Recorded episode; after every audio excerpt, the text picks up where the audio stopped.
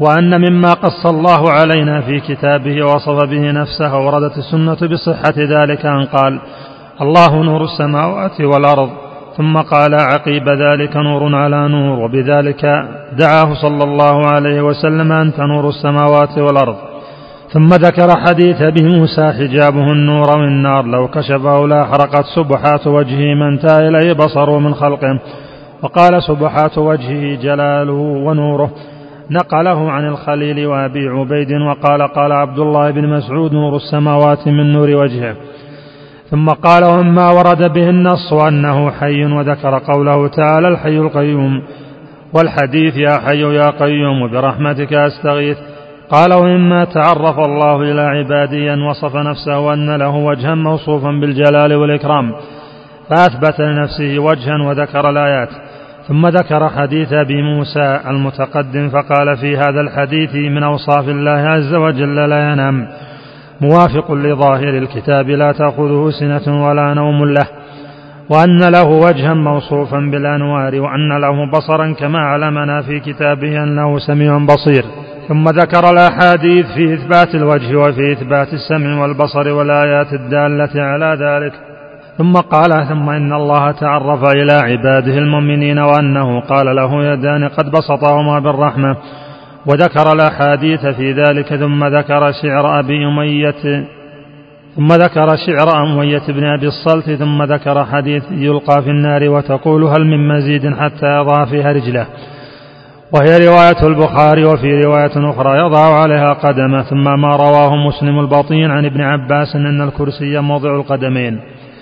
وأن العرش لا يقدر قدره إلا الله وذكر قول مسلم البطين نفسه وقول السدي وقول وهب بن منبه وأبي مالك وبعضهم يقول موضع قدميه وبعضهم يقول واضع رجليه عليه ثم قال فهذه الروايات قد رويت عن هؤلاء من صدر هذه الأمة موافقا لقول النبي صلى الله عليه وسلم متداولا في الأقوال محفوظا في الصدور لا ينكر خلف عن سلف ولا ينكر عليهم أحد من ضرائهم نقلتها الخاصة والعامة مدونة في كتبهم إلى أن حدث في آخر الأمة من قلل الله عددهم ممن حذرنا رسول الله صلى الله عليه وسلم عن مجالستهم ومكالمتهم.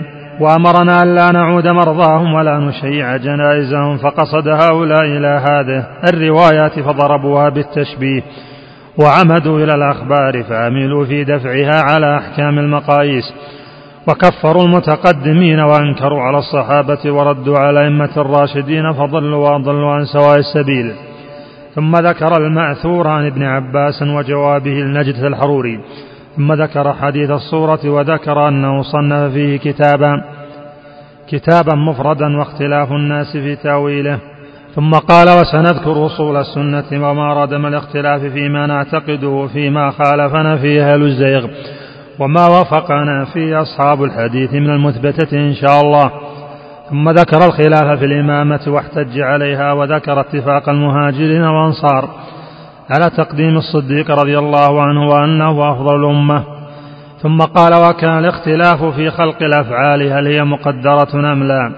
قال وقولنا فيها أن أفعال العباد مقدرة معلومة وذكر إثبات القدر ثم ذكر الخلاف في أهل الكبائر ومسألة الأسماء والأحكام.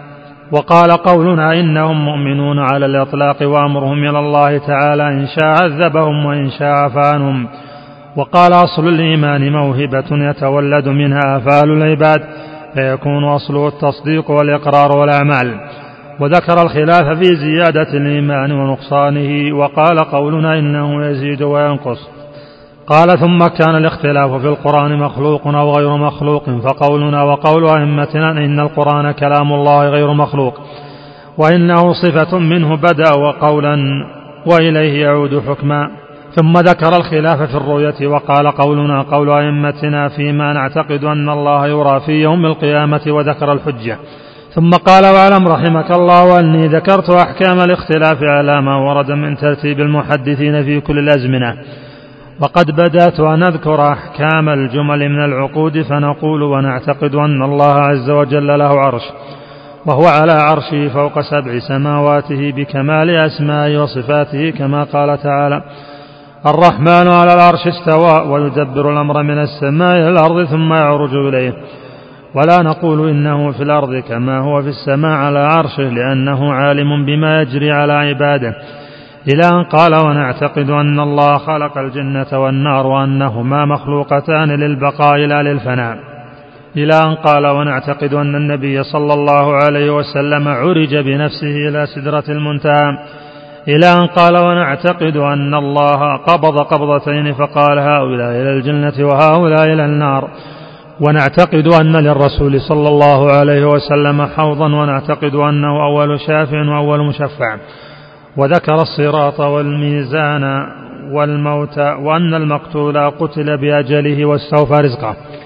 إلى أن قال ومما نعتقد أن الله ينزل كل ليلة إلى السماء الدنيا في ثلث الليل الآخر فيبسط يده فيقول ألا هل من سائل الحديث وليلة النصف وليلة النصف وعشية عرفة؟ وذكر الحديث في ذلك قال ونعتقد أن الله كلم موسى تكليما واتخذ إبراهيم خليلا وأن الخلة غير الفقر لا كما قال أهل البدع. ونعتقد أن الله تعالى خص محمدا صلى الله عليه وسلم بالرؤيا واتخذه خليلا كما اتخذ إبراهيم خليلا. ونعتقد أن الله تعالى اختص بمفاتح خمس من الغيب لا يعلمها إلا الله. إن الله عنده علم الساعة الآية. ونعتقد المساء الخفين ثلاثا للمسافر ويوما وليلة للمقيم. ونعتقد الصبر على السلطان من قريش ما كان من جور أو عدل. ما أقام الصلاة من الجمع والأعياد والجهاد معهم ماض إلى يوم القيامة. والصلاة في الجماعة حيث ينادى لها واجب إذا لم يكن عذر مانع. والتراويح سنة ونشهد أن من ترك الصلاة عمدا فهو كافر. والشهادة والبراءة بدعة والصلاة على من مات من أهل القبلة سنة. ولا ننزل أحدا جنة ولا نارا حتى يكون الله ينزلهم والمراء والجدال في الدين بدعة. ونعتقد أن ما شجر بين أصحاب رسول الله صلى الله عليه وسلم أمرهم إلى الله ونترحم ونترحم على عائشة رضي الله عنها ونترضى عليها والقول في اللفظ والملفوظ وكذلك في الاسم والمسمى بدعة والقول في أن الإيمان مخلوق أو غير مخلوق بدعة. واعلم أني ذكرت اعتقاد أهل السنة على ظاهر ما ورد عن الصحابة والتابعين مجملا من غير استقصاء. إذ قد تقدم القول عن مشايخنا المعروفين من أهل الإمامة والديانة إلا أنني أحببت أن أذكر عقود أصحابنا المتصوفة فيما أحدثه طائفة انتسبوا إليهم مما قد تخرصوا من القول مما نزه الله المذهب وأهله من ذلك إلى أن قال وقرأت لمحمد بن جرير الطبري في كتاب سماه التبصير كتب بذلك إلى أهل طبرستان في اختلاف عندهم وسألوه أن يصنف لهم ما يعتقده ويذهب إليه. فذكر في كتابه اختلاف القائلين برؤية الله تعالى فذكر عن طائفة إثبات الرؤية في الدنيا والآخرة. ونسب هذه المقالة إلى الصوفية قاطبة لم يخص طائفة دون طائفة فتبين أن ذلك على جهالة منه بأقوال المحصلين منهم. وكان ممن نسب إليه ذلك القول بعد أن ادعى على الطائفة. ابن أخت عبد الواحد بن زيد والله أعلم بمحله عند المحصلين. فكيف بابن أخته؟ وليس إذا أحدث الزائغ في نحلته قولا نسب إلى الجملة. كذلك في الفقهاء والمحدثين ليس من أحدث قولا في الفقه أو لبس فيها حديثا ينسب ذلك إلى جملة الفقهاء والمحدثين. واعلم أن ألفاظ الصوفية وعلومهم تختلف. فيطلقون ألفاظهم على موضوعات لهم ومرموزات وإشارات تجري فيما بينهم. فمن لم يداخلهم على التحقيق ونازل ما هم عليه رجع عنهم خاسئا وهو حسير. ونازل ما هم عليه رجع عنهم خاسئا وهو حسير. ثم ذكر إطلاقهم لفظ الرؤية بالتقييد فقال كثيرا ما يقولون. رأيت الله وذكر عن جعفر بن محمد قوله لما سئل هل رأيت الله حين عبدته؟ قال رأيت الله ثم عبدته. فقال السائل كيف رأيت؟ فقال لم تره العيون بتحديد العيان ولكن رأته القلوب بتحقيق الإيقان. ثم قال يرى في الآخرة كما أخبر في كتابه وذكره رسوله صلى الله عليه وسلم. فهذا قولنا وقول أئمتنا دون الجهال من أهل الغباوة فينا. وإن مما نعتقد أن الله حرم على المؤمنين دماءهم وأموالهم وأعراضهم. وذكر ذلك في حجة الوداع فمن زعم أنه يبلغ مع الله درجة يبيح الحق له ما حضر على المؤمنين إلا المضطر على حال يلزم إحياء النفس.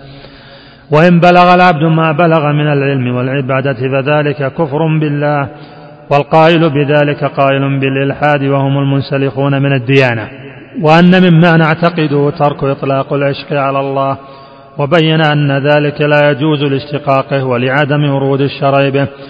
وقال أدنى ما فيه أنه بدعة وضلالة وفيما نص الله من ذكر المحبة كفاية.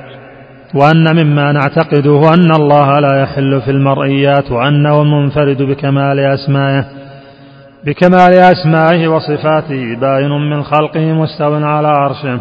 وأن القرآن كلامه غير مخلوق حيثما تلي وحفظ ودرس. ونعتقد أن الله تعالى اتخذ إبراهيم خليلا واتخذ نبينا محمدا صلى الله عليه وسلم خليلا وحبيبا. والخلة لهما منه على خلاف ما قاله المعتزلة أن الخلة الفقر والحاجة. إلى أن قال والخلة والمحبة صفتان لله وموصوف بهما ولا تدخل أوصافه تحت التكييف والتشبيه. وصفات الخلق من المحبة والخلة جائز عليهم الكيف. واما صفات الله تعالى فمعلومة في العلم وموجودة في التعريف قد انتفى عنهما التشبيه فالإيمان واجب وحسم الكيفية عن ذلك ساقط. ومما نعتقده أن الله أباح المكاسب والتجارات والصناعات وإنما حرم الله الغش والظلم وأن من قال بتحريم المكاسب فهو ضال مضل مبتدع. إذ ليس الفساد والظلم والغش من التجارات والصناعات في شيء وإنما حرم الله ورسوله الفساد للكسب والتجارة. فإن ذلك على أصل الكتاب والسنة جائز إلى يوم القيامة.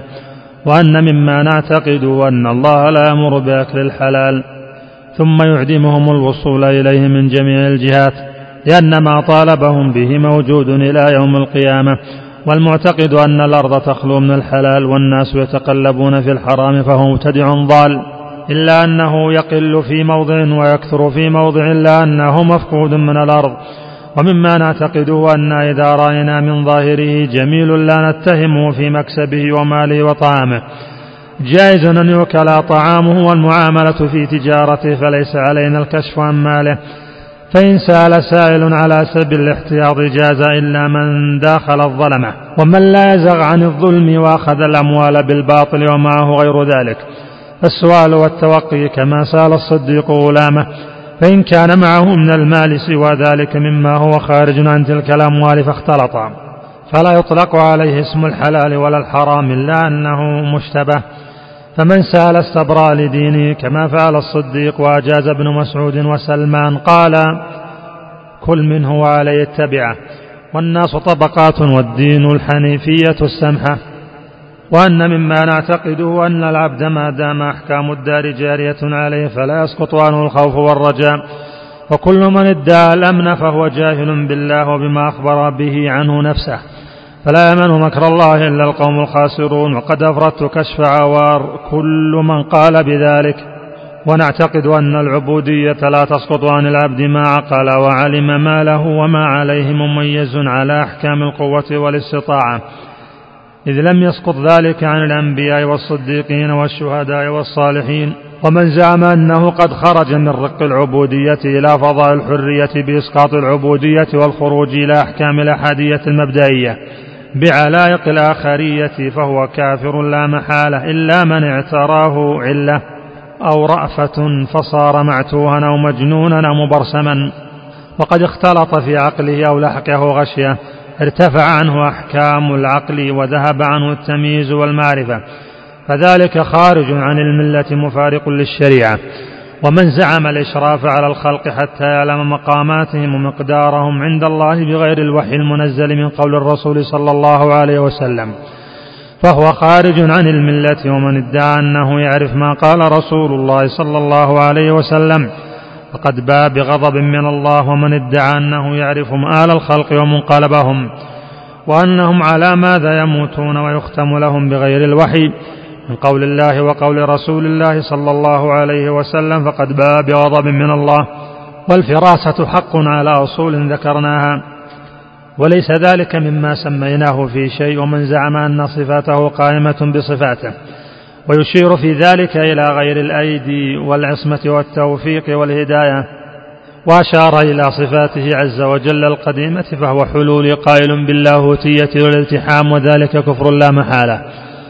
ونعتقد أن الأرواح كلها مخلوقة ومن قال إنها غير مخلوقة فقد ضاها قول النصارى فقد ضاها قول النصارى النسطورية في المسيح وذلك كفر بالله العلي العظيم وذلك كفر بالله العظيم. ومن قال إن شيئا من صفات الله عز وجل حال في العبد وقال بالتبعيض على الله فقد كفر والقرآن كلام الله ليس بمخلوق ولا حال في مخلوق وأنه كيفما تولي وقرئ وحفظ فهو صفة الله عز وجل وليس الدرس من المدروس ولا التلاوة من المتلو لأنه عز وجل بجميع أسماء وصفاته غير مخلوق ومن قال بغير ذلك فهو كافر ونعتقد أن القراءة الملحنة بدعة وضلالة وأن القصائد بدعة ومجراها على قسمين فالحسن من ذلك من ذكر آلاء الله ونعماءه وإظهار نعت الصالحين وصفة المتقين فذلك جائز وتركه والاشتغال بذكر الله والقرآن والعلم أولى به. وما جرى على وصف المريات ونعت المخلوقات فاستماع ذلك على الله كفر واستماع الغناء والرباعيات على الله كفر والرقص بالإيقاع ونعت الرقاصين على أحكام الدين فسق وعلى أحكام التواجد وعلى أحكام التواجد والنغام لهو ولعب وحرام على كل من سمع القصائد والرباعيات الملحنة الجاري بين أهل الأطباع على أحكام الذكر إلا لمن تقدم له العلم بأحكام التوحيد ومعرفة أسماء وصفاته. وما يضاف إلى الله تعالى من ذلك مما لا يليق به عز وجل مما هو منزه عنه فيكون استماعه كما قال يستمعون القول. وكل من جهل ذلك وقصد استماعه على الله على غير تفصيله فهو كفر لا محالة. وكل من جمع القول وأصاب بالإضافة إلى الله فغير جائز إلا لمن عرف ما وصفت من ذكر الله ونعمائه وما هو موصوف به عز وجل ما ليس للمخلوق فيه نعت ولا وصف بل ترك ذلك أولى وأحوط. والأصل في ذلك أنها بدعة والفتنة بها غير مأمونة إلى أن قال واتخاذ المجالس على الاستماع والغناء والرقص بالرباعيات بدعة. وذلك مما أنكره المطالبي ومالك والثوري. ويزيد بن هارون وأحمد بن حنبل وإسحاق والاقتداء بهم أولى من الاقتداء بمن لا يعرفون في الدين. ولا لهم قدم عند المخلصين. وبلغني أنه قيل البشر بن حارث إن أصحابك قد أحدثوا شيئا يقال له القصائد. قال مثل إيش؟ قال مثل قوله اصبري يا نفس حتى تسكني دار الجليل. فقال حسن وأين يكون هؤلاء الذين يستمعون ذلك؟ قال قلت ببغداد. فقال كذبوا والذي لا إله غيره لا يسكن بغداد من يسمع ذلك. قال أبو عبد الله مما نقوله وقول أئمتنا أن الفقير إذا احتاج وصبر لم يتكلف إلى وقت يفتح الله إلى وقت يفتح الله له كان أعلى فمن عجز عن الصبر كان السؤال أولى به على قوله صلى الله عليه وسلم. لأن يأخذ أحدكم حبله الحديث. ونقول إن ترك المكاسب غير جائز إلا بشرائط مرسومة من التعفف والاستغناء عما في أيدي الناس. ومن جعل السؤال حرفة وهو صحيح فهو مذموم في الحقيقة خارج. ونقول إن المستمع إلى الغناء والملاهي فإن ذلك كما قال عليه السلام الغناء ينبت النفاق في القلب وإن لم يكفر فهو فسق لا محالة. والذين اختاروا قول أئمتنا ترك المراء في الدين والكلام في الإيمان مخلوق أو غير مخلوق ومن زعم أن الرسول صلى الله عليه وسلم واسط يؤدي وأن المرسل إليهم أفضل فهو كافر بالله ومن قال بإسقاط الوسائط على الجملة فقد كفر انتهى. ومن متأخرهم الإمام أبو محمد عبد القادر بن أبي صالح الجيلي. قال في كتاب الأغنية أما معرفة الصانع بالآيات والدلالات على وجه الاختصار فهو أن يعرف ويتوقن أن الله واحد أحد. إلى أن قال وهو بجهة العلو مستو على العرش محتو على الملك محيط علمه بالأشياء إليه يصعد الكلم الطيب والعمل الصالح يرفعه. يدبر الأمر من السماء إلى الأرض ثم يعرج إليه في يوم كان مقداره ألف سنة ما تعدون. ولا يجوز وصفه بأنه في كل مكان بل يقال إنه في السماء على العرش كما قال الرحمن العرش استوى. وذكر آيات وأحاديث إلى أن قال وينبغي إطلاق صفة الاستواء من غير تأويل وأن استواء الذات على العرش قال وكونه على العرش مذكور في كل كتاب أنزل على كل نبي أرسل بلا كيف وذكر كلاما طويلا لا يحتمل هذا الموضع وذكر في سائر الصفات نحو هذا. ولو ذكرت ما قال العلماء في ذلك لطال الكتاب جدا وقال أبو عمر بن عبد البر روينا عن مالك بن أنس وسفيان الثوري وسفيان بن عيينة والأوزاعي ومعمر بن راشد. ومعمر بن راشد في أحاديث الصفات أنهم كلهم قالوا أمروها كما جاءت. قال أبو عمر ما جاء عن النبي صلى الله عليه وسلم من نقل الثقات أو جاء عن الصحابة رضي الله عنهم. فهو علم يدان به وما حدث بعدهم ولم يكن له أصل فيما جاء عنهم فهو بدعة وضلالة. وقال في شرح الموطأ لما تكلم على حديث النزول قال هذا حديث ثابت من جهة النقل صحيح الإسناد. لا يختلف أهل الحديث في صحته وهو منقول من طرق سوى هذه من أخبار العدول عن النبي صلى الله عليه وسلم. وفيه دليل على أن الله في السماء على العرش من فوق سبع سماوات كما قالت الجماعة وهو من حجتهم على المعتزلة في قولهم أن الله في كل مكان. وقال والدليل على صحة قول أهل الحق قول الله وذكر بعض الآيات إلى أن قال وهذا أشهر وأعرف عند العامة والخاصة من أن يحتاج إلى أكثر من حكايته. لأنه اضطرار لم يوقفهم عليه أحد ولا أنكره عليهم مسلم. وقال أبو عمر بن عبد البر أيضا أجمع علماء الصحابة والتابعين الذين حمل عنهم التأويل. قالوا في تأويل قوله ما يكون من نجوى ثلاثة إلا هو رابعهم هو على العرش وعلمه في كل مكان. وما خالفهم في ذلك من يحتج بقوله. وقال أبو عمر أيضا أهل السنة مجمعون على الإقرار بالصفات الواردة كلها في القرآن والسنة والإيمان بها وحملها على الحقيقة لا على المجاز إلا أنهم لا يكيفون شيئا من ذلك ولا يحدون فيه صفة محصورة. وأما أهل البدع الجهمية والمعتزلة كلها, كلها والخوارج فكلهم ينكرها ولا يحمل شيئا منها على الحقيقة. ويزعم أن من أقر بها مشبه وهم عند من أقر بها نافون للمعبود. والحق فيما قاله القائلون بما نطق به كتاب الله وسنة رسوله صلى الله عليه وسلم وهم أئمة الجماعة. يسعدنا تلقي ملاحظاتك واقتراحاتك حول هذه المادة مع ملاحظة وجود اختلاف في النسخ المطبوعة.